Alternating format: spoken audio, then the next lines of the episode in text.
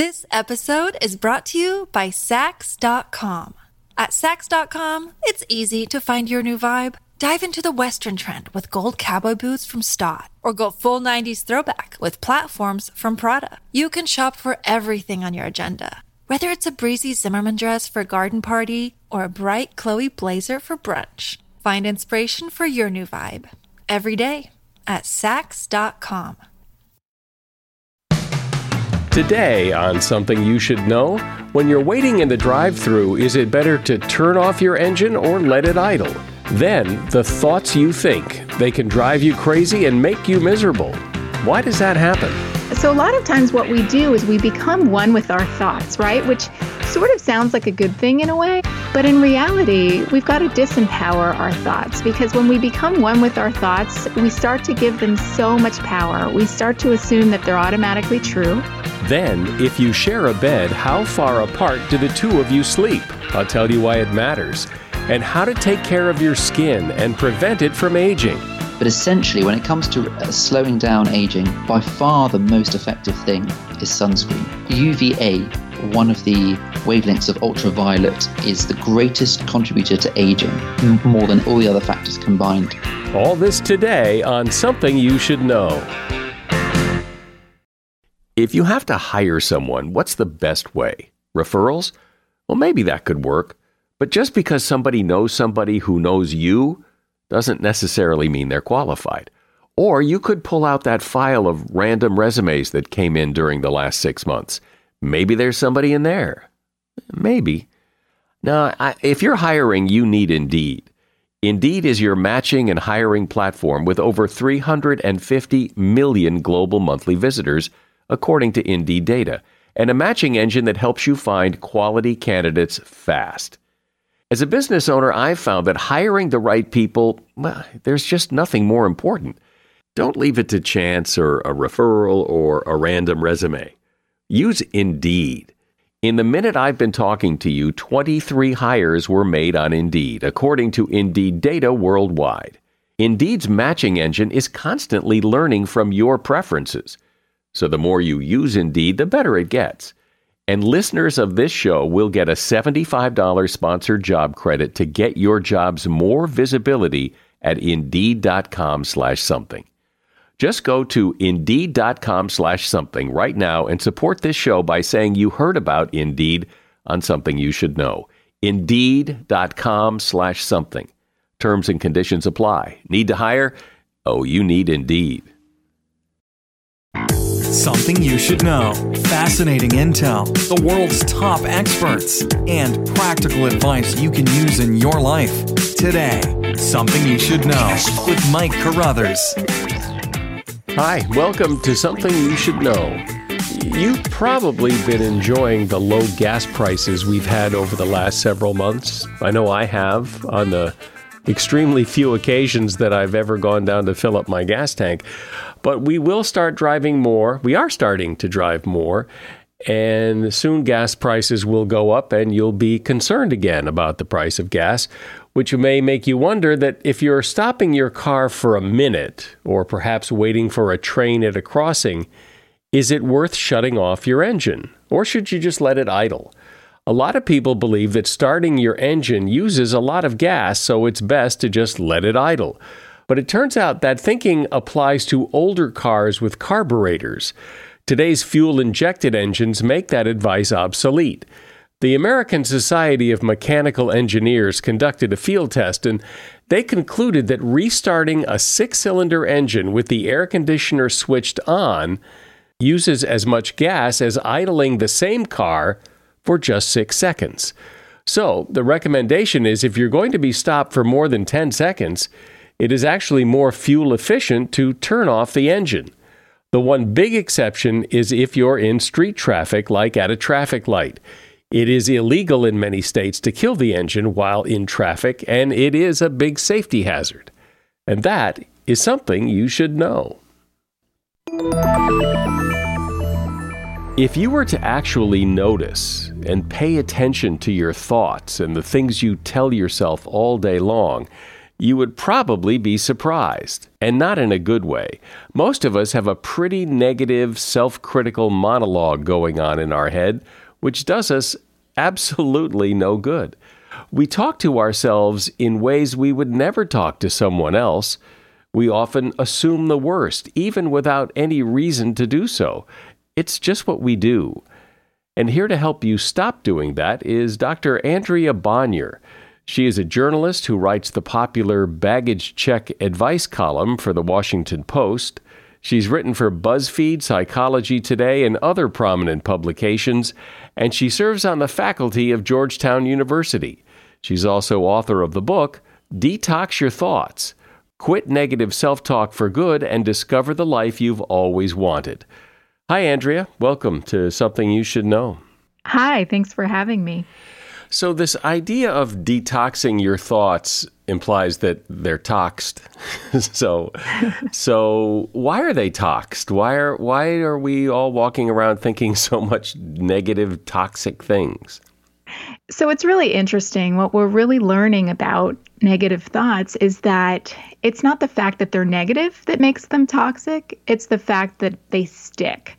So, depression and anxiety aren't necessarily caused by negative thinking, they're caused by those thinking patterns becoming sticky, where they're perpetuated over and over again. So, a lot of us have negative thoughts and we've learned to just let them pass. We have a different internal dialogue with ourselves where we don't empower those thoughts. And that's what's important to try to learn to do if you are used to having really negative thinking that sticks, you've got to learn to relate to your thoughts in a different way. And when you say sticky, do you mean like sometimes something bad will happen and I'll have that thought of, you know, oh, this has ruined everything. And it has it hasn't ruined everything. It it, it just seems that way for the moment that everything's ruined, but it's not. Exactly. That's a classic all or none thinking pattern. We tend to do that. You know, if something goes a little bit wrong, then all is lost. And that's one of the ways those thinking patterns can become sticky because we just get in this automatic habit of oversimplifying the negativity to catastrophize, basically. So something small happens, and instead of being able to zoom out and see it for what it is, we feel like everything has been ruined, everything has been lost. So when thoughts become sticky, the problem is they just perpetuate themselves because we fall into these habits and our pathways, even neurophysiologically, become ingrained that way. But the good news is we can climb out of that by starting new pathways. You said that, that my example was one way. Can you talk about the other ways that, that this toxic thinking affects us? Yeah. So a lot of times what we do is we become one with our thoughts, right? Which sort of sounds like a good thing in a way. I think in American culture, we think, oh, you know, I think, therefore I, I am, or think positive, or, you know, it's all about how we visualize things. But in reality, we've got to disempower our thoughts because when we become one with our thoughts, we start to give them so much power. We start to assume that they're automatically true, and we start to assume that our thoughts really represent us. So the people who have the healthiest relationships with their thoughts have learned to step outside of them as observers. And this is part of mindfulness, too, to be able to say, I'm having the thought that all is lost, or I'm having the thought that this party is a disaster, or I'm having the thought that I'm going to screw up at work, rather than just automatically absorbing, I'm going to screw up at work. This party's a disaster. They're able to label that thought as just being an observer, and they can be curious about it and non judgmental about it. And then they can watch it pass in a different way because they're not getting into a fight with it. They're not automatically assuming that it's true to the point where they have to then go back and forth, sort of challenging it, which takes a lot of energy and usually just makes our anxiety worse. But I can imagine somebody who does this would say to what you just said, but sometimes it is true. Sometimes things are a disaster. Sometimes the party gets rained on, or the, the sometimes things go wrong, and it's hard not to get swept up in that. Yes, that's so true. And what we have to do then is we have to really examine the thought for what it can actually do in terms of helping us grow. So, some thoughts are true. You know, I've worked with people who have health problems or who have lost somebody very close to them. And the truth is, a lot of their negative, sad, anxious thoughts are true. But what we have to do is start examining them. Are they bringing insight? Are they helping us plan? Are they giving us strength? And once we can identify the thoughts that are just repetitive and they're not helping us plan and they're not teaching us anything, then we can start to detach from those thoughts in the same way as we would detach from a thought that's not true. So it's a matter of recognizing that line between, okay, is this thought bringing anything new to the table? It might be true, but is it just weakening me? Is it just exhausting me as I think about it? Or is it actually allowing me to make a plan? And if it's allowing me to make a plan, let me work on making that plan. But otherwise, I'm going to be able to sort of disempower that thought and say, you know, I, I've heard this song before. I know that it's true, but I need to actually let it pass because it's not going to help me grow.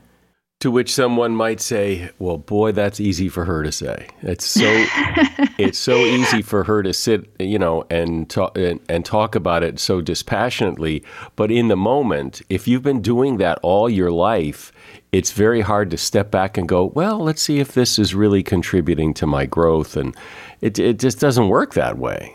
Yeah, it's not automatic. And that's why the good news is we've got a ton of data that has given us a lot of different tools.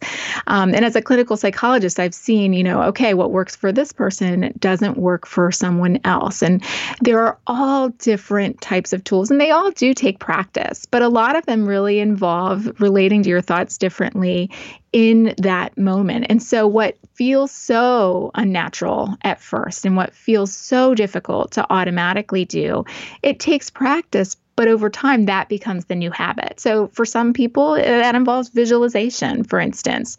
Okay, I see my worry cloud coming. I know this is my dark, anxious, ruminating cloud. I feel it in my body. I'm going to identify it and I'm going to slow down my breathing and breathe through it. And they can learn to recognize in the moment and detach from it. Even though when they first would have tried to just talk themselves out of the thought, they would have had no chance at doing that. So, it does take practice. I remember someone saying, maybe it was an interview or just in a conversation, someone saying, if if you talk to other people the way you talk to yourself, you would have no friends because we, we beat ourselves up. We are so unforgiving. We are so assuming the worst in ways that we would never do with someone else. That is so true. And it's especially true for young women in terms of body image. You know, when I've worked with women with eating disorders, I always tell them imagine telling your friend about their body what you're telling yourself all the time about yours. But that speaks very well to a technique that can also be helpful, which is called self distancing. So, again, it's this idea of stepping aside from your thoughts as an observer. And some people will actually do this in the third person, and it sounds totally hokey, but it really does help you get some objectivity. So the idea of, you know, Andrea's thinking that she shouldn't have sent that email and now so and so hates her, or Andrea's thinking that this is going to be a disaster today. Getting that step away from it and literally getting into the mindset of an observer, like how you would talk to a friend, can be very helpful because we often can be so much more objective, not to mention compassionate to a friend compared to that inner voice that we're used to beating ourselves up with. There does seem to be almost a default that humans have that you call somebody, they don't call you back, and you assume the negative. You just that's just the default that that people mm-hmm. assume. Oh, they don't like me. Uh, I must have said something wrong. Um, something's happened. They they he got a car accident. I mean, I mean, you could go through all kinds of things, and people do rather than just think she hasn't had time to call me back yet. So. Mm-hmm. So, yeah. what is that? Is that just a natural human default or not? It is actually. So it has been identified. We we refer to it typically as the negativity bias, and it's probably evolutionary because it helped keep us alive, really. I mean, when we were in danger of getting eaten by a predator, for instance, it behooved us to view everything as a threat, to assume the worst, to think, okay, there's some movement over there. I doubt it's my neighbor coming to say hello. I bet it's somebody going to eat me because that's going to be what I need to actually gear up for. And so it kept us alive to assume the worst, to assume that things were more threatening than they really were. And this is actually really bad when you're sleep deprived because this overcome overcompensates even more. Your body knows that it's not at top form. And so it errs on the side of viewing everything negatively and, and threatening. So that bias is there. And it's there for most of us. And if we've learned the habit of turning that inward and blaming ourselves in particular, then that's where it really starts to do damage because we don't even recognize that we're doing this. And we might view it as an objective lens that we're looking through. And so part of detoxing your thoughts really is about learning to label and identify these lenses. None of us are completely objective, but the more we can look at the distortions that we have, the more we can identify them as unreliable narrators because of our biases evolutionary or evolutionarily or because of just who we are and who we've become in terms of our habits, then the better we can counteract them. You know, it's interesting when you have an event like that where someone doesn't call you back and you assume the worst and then you find out that no, it was nothing. The next time it happens, you don't learn from that last time. You do it all over again. Right. We tend to, unless we change the way that we're thinking about those thoughts in the moment. So, what's beautiful about some of the newer techniques is that people really can change because they recognize that right away. They're able to say, oh, there goes my you know social hangover voice for instance i have some clients that use this concept that you know after a social event they're constantly doubting themselves, they're scrutinizing themselves, they're nitpicking everything that they said, they're wondering if they did something wrong. But they really can learn okay, now I have a script for that. I know what my social hangover voice looks like. I know that it comes from my history of social anxiety or the fact that my parents were always really hard on me or whatever. I can step aside from it precisely because I can label it and be precisely because I do know what it looks like and I have seen it before and I know it didn't turn out to be true. And and that's the difference. You know, so many of us just we try to get into this talking ourselves out of it and we go back and forth and you know, I've had so many clients that start out with me and they say, "I know these thoughts aren't necessarily true, but I, they keep coming back. I need them to go away. And the key really is you don't need those thoughts to go away.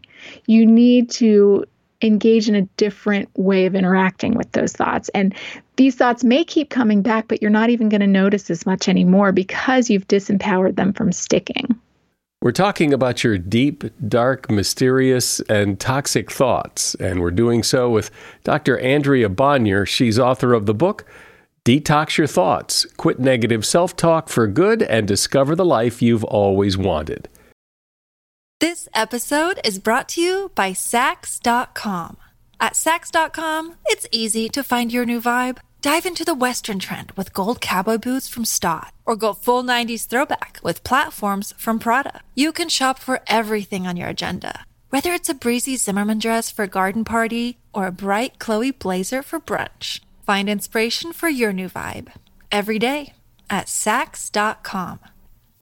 If you're struggling to lose weight, you've probably heard about weight loss medications like Wegovy or Zepbound, and you might be wondering if they're right for you. Meet PlushCare, a leading telehealth provider with doctors who are there for you day and night to partner with you in your weight loss journey. If you qualify, they can safely prescribe you medication from the comfort of your own home. To get started, visit plushcare.com slash weight loss. That's plushcare.com slash weight loss. Plushcare.com slash weight loss.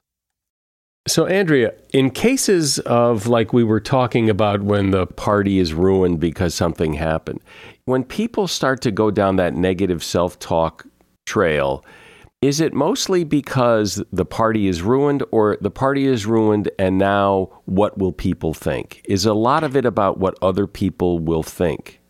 So much of it, so much of it. And it's natural for us to compare ourselves to other people and to care what other people think. Uh, you know, I think it's unrealistic when people say, oh, I just wish that it didn't bother me what other people think. You know, we are social animals. There are a lot of positives physically and emotionally for having connections to other people. And we need to care what other people think to a certain extent. But where it really gets problematic is when we let what other people think think, really becomes so internalized that we're carrying around these yardsticks of other people's judgment all the time. And it makes us do what we call excessively self monitor. You know, we think over and over again is this okay? Did I say this right? Do they like me? And that's what gets in our way. And unfortunately, I do think that that's exacerbated by social media and the way that we relate to each other now because we do feel like we need to present these aspects of ourselves that are really, you know, created in part for other people's approval. And it does seem, when you stop and think about it, that what other people are thinking is nothing. Nobody's thinking about you. They're they're thinking yeah. about their problems and what people are thinking about them. I I think don't you think we just overinflate what other people are thinking? They're probably not thinking all that much. It's very true. It's very true. And and there's been some interesting data on that where we can sort of look at those errors that we're making when we estimate how many people are actually noticing what we're doing, how many people are making judgments about it. But I think what's most helpful even is recognizing that there are sometimes judgments that other people are making in a negative way, fairly or unfairly. And we've got to be able to learn to tolerate that and manage that because if we can detach, you know, our own self-worth from that yardstick of other people, then we're better able to accept, hey, I did get some negative feedback at work. This person was frustrated with me, but we're not going to fundamentally let it actually shake up who we believe ourselves to be. That's the trick. But that does start with relating to those thoughts about other people's opinions in a totally different way. Well, I know one of the one of the suggestions people often have on this topic is to to keep track of, write down, or, or pay attention to your thoughts for an entire day. And when you do that, you'll be pretty amazed at, at how hard you are on yourself.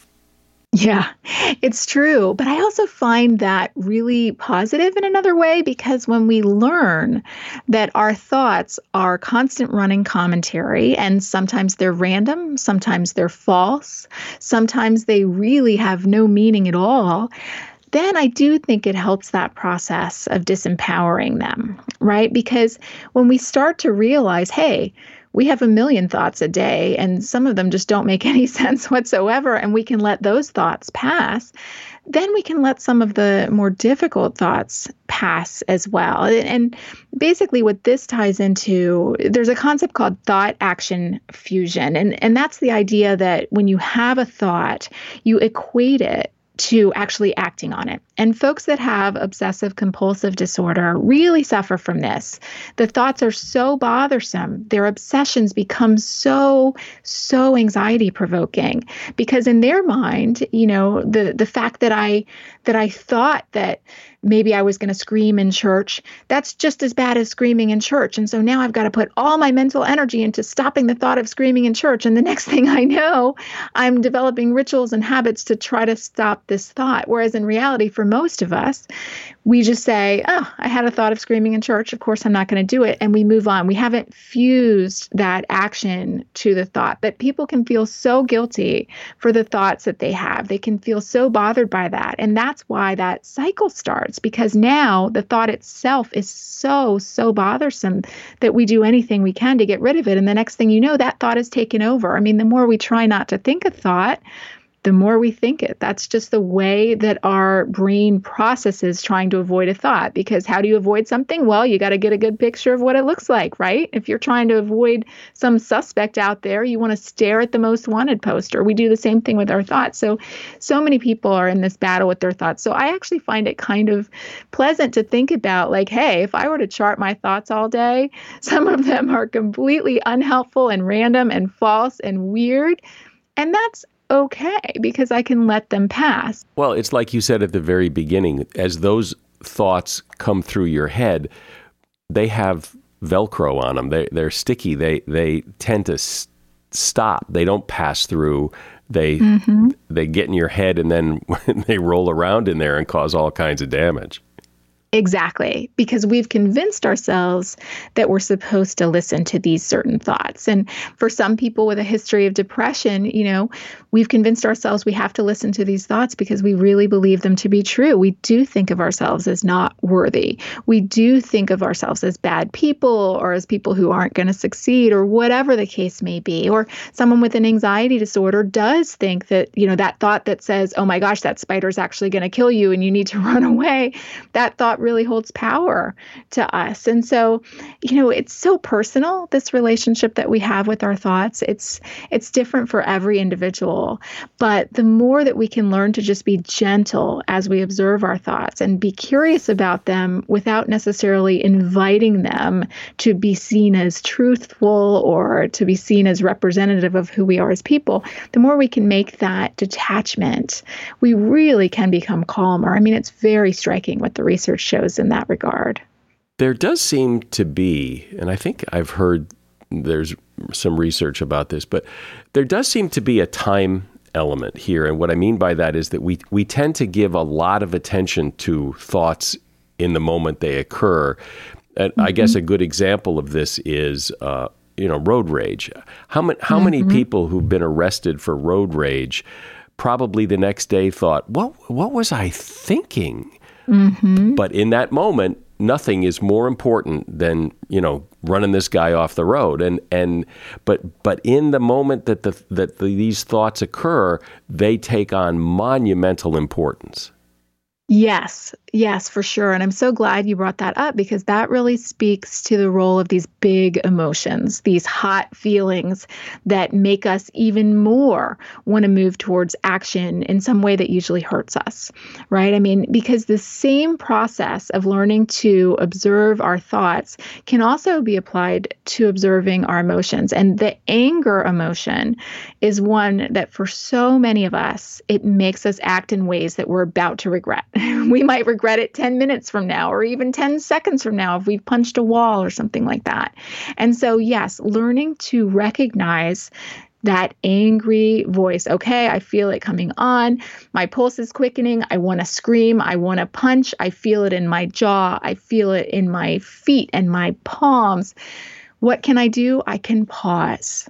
I can label it. I can start with some of those physical techniques like the breathing exercises. Because if you've ever worked with somebody who suffers from real rage, you know, and, and needs help with anger management, the beauty is in the pause. The beauty is in them being able for that split second to take a breath and observe themselves, to step out of that automatic habit of, I'm angry, I need to act on it. You know, my fists feel hot, I need to push them somewhere the pause is exactly the magic that happens when you get them to choose a new path. And that pause has very much in common with that same pause of learning to relate to your thoughts differently because what you're doing in that very moment is you're stepping outside of yourself as a mindful observer. Well, there's probably no more intimate relationship than the one between you and your thoughts. So it's good to get some clarification on what they mean and what's really going on. Dr. Andrea Bonior has been my guest. She's a journalist who writes the popular Baggage Check advice column for the Washington Post. She's on the faculty of Georgetown University, and she's author of the book Detox Your Thoughts Quit Negative Self Talk for Good and Discover the Life You've Always Wanted. There's a link to her book in the show notes. Thanks, Andrea. Thanks so much. It's been a real pleasure. When you need mealtime inspiration, it's worth shopping Kroger, where you'll find over 30,000 mouthwatering choices that excite your inner foodie. And no matter what tasty choice you make, you'll enjoy our everyday low prices, plus extra ways to save, like digital coupons worth over $600 each week. You can also save up to $1 off per gallon at the pump with fuel points. More savings and more inspiring flavors make shopping Kroger worth it every time. Kroger, fresh for everyone. Fuel restrictions apply. Look, Bumble knows you're exhausted by dating. All the must not take yourself too seriously and 6 1 since that matters. And what do I even say other than hey? well, that's why they're introducing an all new Bumble with exciting features to make compatibility easier, starting the chat better, and dating safer. They've changed, so you don't have to. Download the new Bumble now. I think we all worry about our skin to some extent. We know not to get sunburn. We want to keep it looking young and healthy. We worry about skin cancer. But there's probably a lot about your skin you don't know that you probably should know. And here to tell you is Dr. Monty Lyman. He's a doctor of acute general medicine at Oxford University and author of the book The Remarkable Life of the Skin. Hey, Monty. Thanks for having me on, Mike. So I'm always curious. There are so many things you could study and write about about the human body. Why the skin?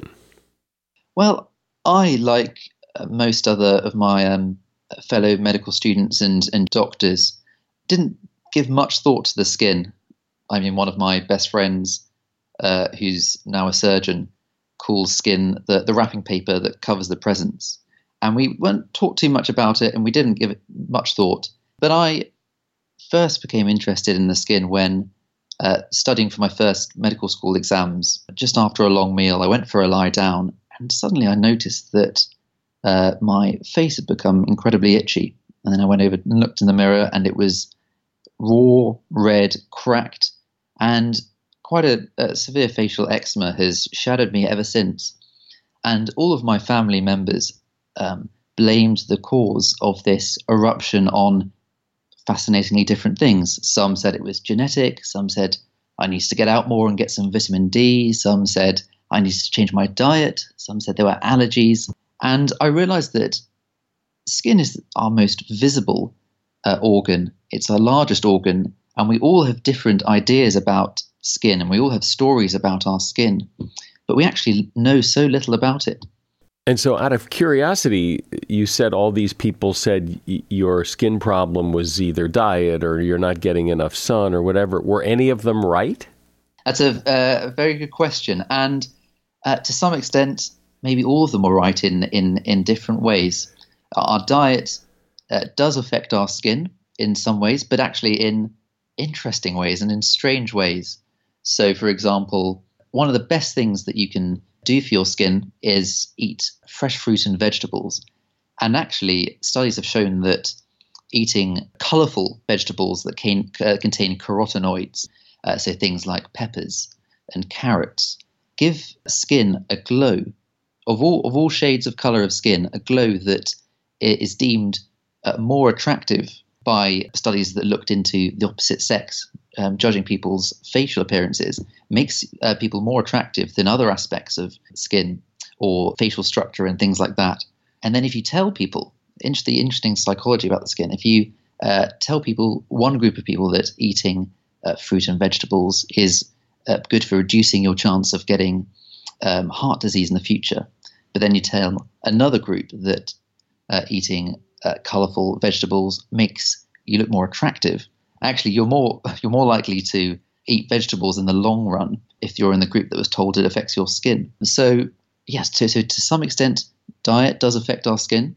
To some extent, al- allergies and, and allergens in the environment affect our skin. But also genetic. We're discovering that genetics plays a huge part. We've discovered that eczema hugely, hugely common and can be devastating to a lot of people's lives. It was long assumed to be uh, basically an allergic uh, disease of allergens coming in and damaging the skin. But actually, a large, very large number of people uh, with eczema actually have a mutation, in a gene that affects the way uh, the structure of the outside of the skin is formed.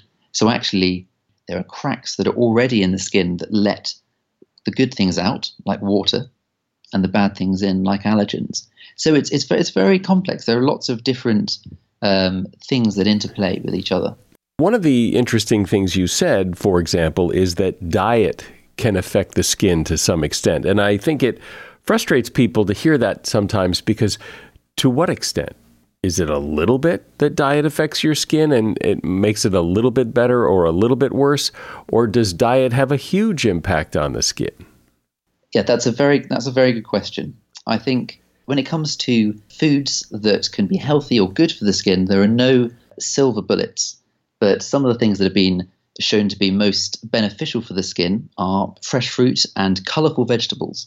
And for example, uh, one study showed that uh, eating colorful vegetables that contain carotenoids, say things like carrots, peppers, actually make the skin appear more attractive uh, to the opposite sex in studies. But there are no foods that are completely uh, beneficial for the skin, but I, I, think the skin encourages a, a, balanced diet.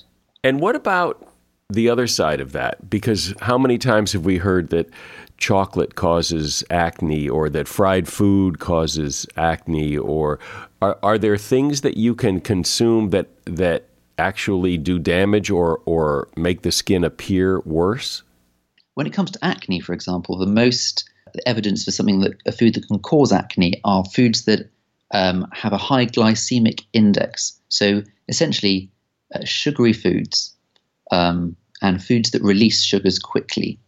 Um, so things that contain fat as well. So chocolate actually um, contains sugars, but aren't haven't been shown to um, contribute that much to acne. And also dairy has a bit of an effect with acne as well. But apart from that, there's not much evidence that that other foods can cause acne. What is acne? I mean, is acne a disease? Is it a condition? Is it just kind of a catch-all term for people who have breakout on their face? What is it?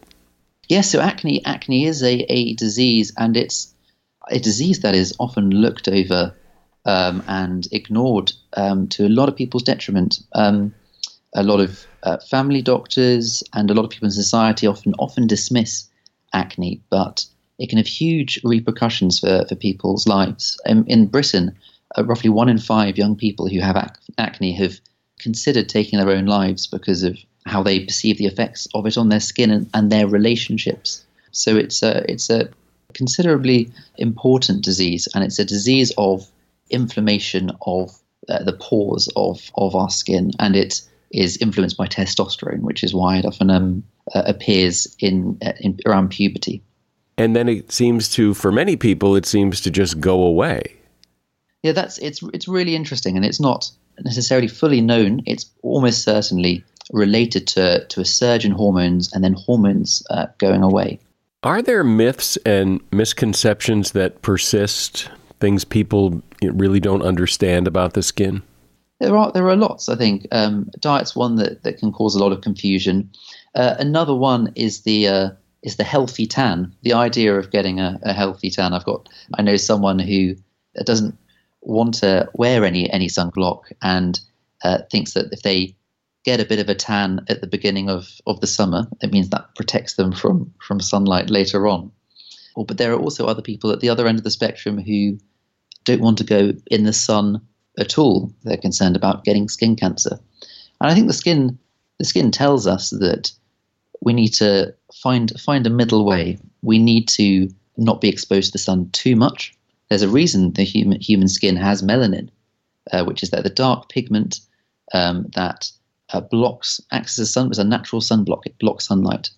But there's um, also a reason when um, humans evolved and and when humans travelled to climates with uh, lower amounts of sunlight, they, they lost melanin to get more vitamin D when there wasn't enough sunlight. So I think the key for that is to, I think, to revere but not to fear the sun, is to essentially not get sunburnt and spend time outdoors which is very important for getting vitamin D and for uh, mental and physical health as well. But uh, to never get sunburnt, that's the key. And to um, spend, roughly, when you're in the sun, roughly spend about half the amount of time it would take your skin to, to burn.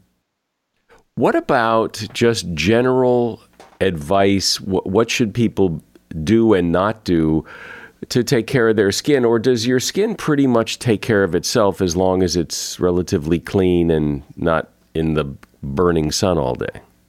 That's a, that's an interesting point because our our skin, our outer layer of skin, our epidermis, is remarkable, and the life cycle of the skin cells on the outside of our skin is about 30 days. So our whole um, the whole of our skin uh, sheds itself over the period of about a month. I know that's a slightly grisly image, but essentially, what it's doing then is is trying to to make a barrier to the outside world to keep bad things out um, and uh, good things like moisture inside.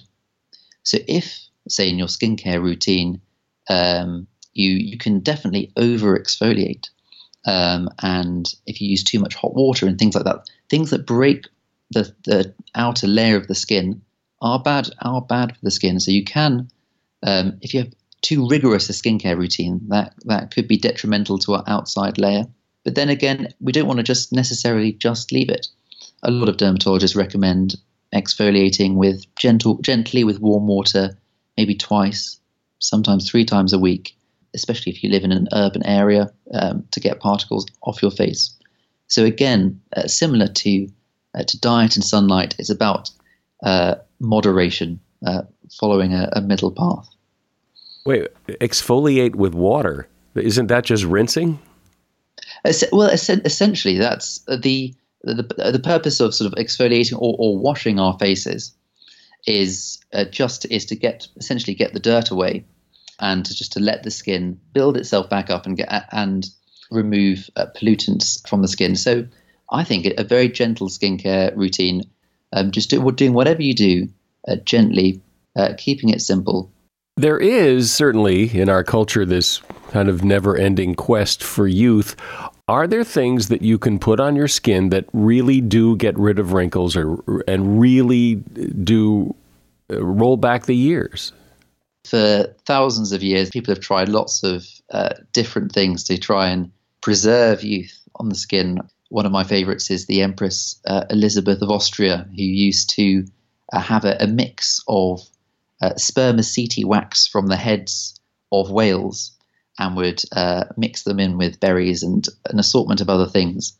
And then she would slap that and some, some veal on her face and in a, in a leather made to measure mask and, and would wear that overnight uh, in the in the hope of achieving uh, eternal youth. But actually, over these years, a few things ha- have been uh, proven to have some kind of effect. For example, Queen Cleopatra used to bathe in the in the milk of donkeys, and actually, molecules in milk and in things like lemons called alpha hydroxy acids have uh, got some evidence of uh, slowing skin aging. But essentially, when it comes to uh, uh, slowing down aging, then by far the most effective thing is sunscreen. UVA, or um, one of the uh, wavelengths of ultraviolet, is the greatest contributor to aging, more than everything else, all the other factors combined. So sun cream is the most effective anti-aging cream, and then the only other thing that's been shown to be effective is retinoic acid, and various forms of retinol are available, but they're the main things that have been that have evidence behind them to, to, to work. So my milk bath and slapping veal on my face may not be giving me the results I was hoping for. Maybe not the the slapping meat in the face. There might be something in that, but um, if it's sustainable, I think the milk the milk bath has a little bit of evidence behind it. Well, it's pretty expensive. Gets a bit costly. It's a lot of milk there is a big connection between the skin and fingernails and hair. It's all kind of part of the same thing, right? Yes. Hair and fingernails are all known as appendages of the skin. They're all part of the skin system. And say fingernails and hair are made of, of keratin, which is a really strong, powerful protein. It's interesting that actually the surface of all of our skin is, is made of keratinocytes, those same the same cells. So it's exactly the same substance, essentially, that covers our soft skin that we find in our in our nails um, and and our hair. But hair hair is fascinating and mysterious, and hair growth and hair loss is, is is very interesting. If you with male pattern baldness, if you transplant, uh, you take an area of, uh, of skin with hairs on it from a part of the head, and you just transplant it to another bit of the body, say the arm, the hairs will fall out at exactly the same time um, with with balding as it would have done if it was still on the head at roughly the same time. And it's absolutely fascinating. I'm not sure about the mechanisms behind that, but it's you know, very mysterious. Well, it's interesting. You know, those of us who don't really have any kind of chronic skin problem may tend to take our skin for granted. But because our skin is what people see, you mentioned at the very beginning that you have a friend who calls it, you know, the wrapping paper that keeps everything inside. That because people see our skin, people with skin problems, from your experience, you've found have a have a tough time. What I uh, discovered about uh, the skin was that the skin is our most human organ, and it should be an, an organ that makes us respect ourselves and our own bodies, but also respect the, the millions across the world who suffer in or for their, their skin because of, of lots of different skin diseases. One of my most important uh, moments as a doctor was out in, in Tanzania, and I was uh, treating a, a, young man who had um, albinism, uh, where he uh, didn't have any uh, melanin, so his skin was completely white, and he was very vulnerable to skin cancers. And I was trying to treat him for some of his uh, his skin cancers and his precancerous lesions. But when I spoke to him, I realized that he wasn't bothered about his the physical aspects of it and his risk of cancer. He was worried about his fellow humans who were hunting him and other people with albinism down and, and trying to kill them uh, and to sell their body parts on the on the black market. And it made me amazed and terrified that a, a mutation in one gene that just affected the melanin in this young man's skin had made him a social outcast. So I hope when people uh, look at their skin and look into look into skin, that they respect their own bodies, uh, but they also um, have an understanding for their fellow humans and uh, realize that many people, many many people have different skin diseases, and there are, there are millions suffering because of them. Well, thanks for sharing that and the interesting information about about your skin. Dr. Monty Lyman has been my guest. He practices acute general medicine at Oxford University, and he's author of the book, The Remarkable Life of the Skin. There's a link to his book in the show notes. Thank you for coming on, Monty. Brilliant. Thanks very much, Mike. If you share a bed, the distance between you and your partner could be revealing. In a study of 500 participating couples, those who reported that they slept touching each other also reported happier relationships than those who didn't. And it seems the farther apart the couple slept, the less satisfied they were apt to be in their relationship. Richard Wiseman, a psychologist at the University of Hertfordshire in England, says it's worth noticing that distance in bed. If the gap is increasing, it could suggest the quality of a relationship is weakening. The study also found that 42% of the couples surveyed sleep back to back, while 31% sleep facing in the same direction. Just 4% say they sleep facing each other. 12% of the couples slept less than an inch apart, and 2% measured that gap at 30 inches or more. And that is something you should know. You would make this podcaster very, very happy if you would just take a moment and share this podcast with someone you know. I'm Mike Carruthers. Thanks for listening today to Something You Should Know. The Bigger Pockets portfolio of podcasts are worthy of your investment. We're having a real conversation as real real estate investors. New episodes available every day. It's important to buy where it makes money and not necessarily where you want to travel to. Bigger Pockets, On the Market, Rookie Real Estate, or Money Podcast. The purpose of flipping is to create more cash so then you can reinvest into other types of properties. The Bigger Pockets Podcast on YouTube or wherever you listen.